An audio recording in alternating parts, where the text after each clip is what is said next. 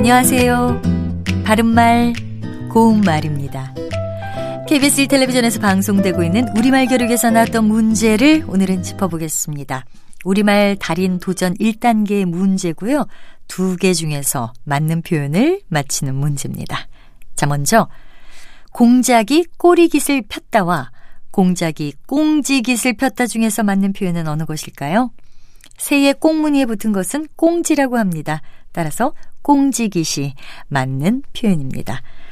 두 번째 문제, 마치 몰라 일단 준비했어와 마침 몰라 일단 준비했어. 이 두 개 중에 어느 것이 맞을까요? 이 경우에는 마침 몰라가 맞습니다. 마침 몰라는 그때를 당하면 어찌 될지 모르나 라는 뜻의 고유어 부사입니다.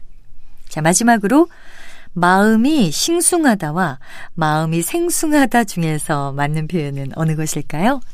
흔히 마음이 들떠서 갈팡질팡하고 어수선한 것을 표현할 때 싱숭생숭하다라는 고유어 형용사를 쓰죠. 여기서 싱숭하다는 사람이나 그 마음이 들떠서 어수선하고 갈피를 잡을 수 없이 갈팡질팡하다를 뜻하는데요. 뒤에 있는 생숭하다는 사전에 없는 표현입니다. 부사 싱숭생숭은 마음이 들떠서 어수선하고 갈팡질팡하는 모양을 뜻하는데요. 싱숭생숭에서 생숭이란 표현은 앞에 있는 싱숭과 운율을 맞추기 위해서 넣은 표현으로 보입니다. 바른말 고운말 아나운서 변희영이었습니다.